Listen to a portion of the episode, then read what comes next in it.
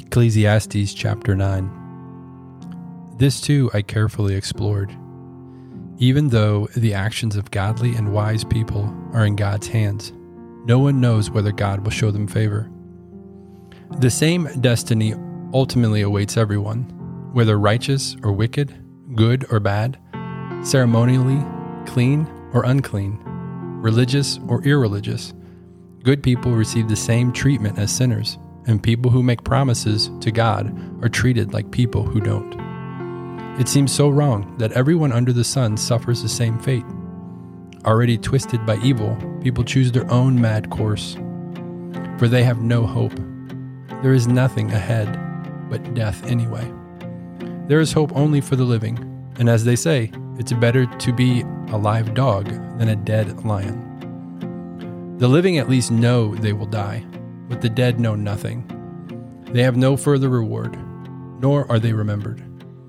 Whatever they did in their lifetime, loving, hating, envying, is all long gone. They no longer play a part in anything here on earth. So go ahead, eat your food with joy, and drink your wine with happy heart, for God approves of this. Wear fine clothes with a splash of cologne. Live happily with the woman you love through all the meaningless days of life that God has given you under the sun. The wife God gives you is your reward for all your earthly toil. Whatever you do, do well, for when you go to the grave, there will be no work or planning or knowledge or wisdom. I have observed something else under the sun. The fastest runner doesn't always win the race, and the strongest warrior doesn't always win the battle. The wise sometimes go hungry, and the skillful are not necessarily wealthy. And those who are educated don't always lead successful lives. It is all decided by chance, by being in the right place at the right time.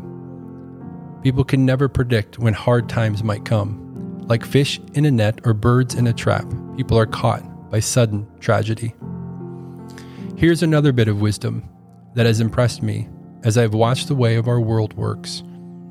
There was a small town with only a few people, and a great king came with his army and besieged it. A poor and wise man knew how to save the town, and so it was rescued. But afterward, no one thought to thank him. So even though wisdom is better than strength, those who are wise will be despised if they are poor. What they say will not be appreciated for long. Better to hear the quiet words of a wise person than the shouts of a foolish king. Better to have wisdom than weapons of war, but one sinner can destroy much that is good.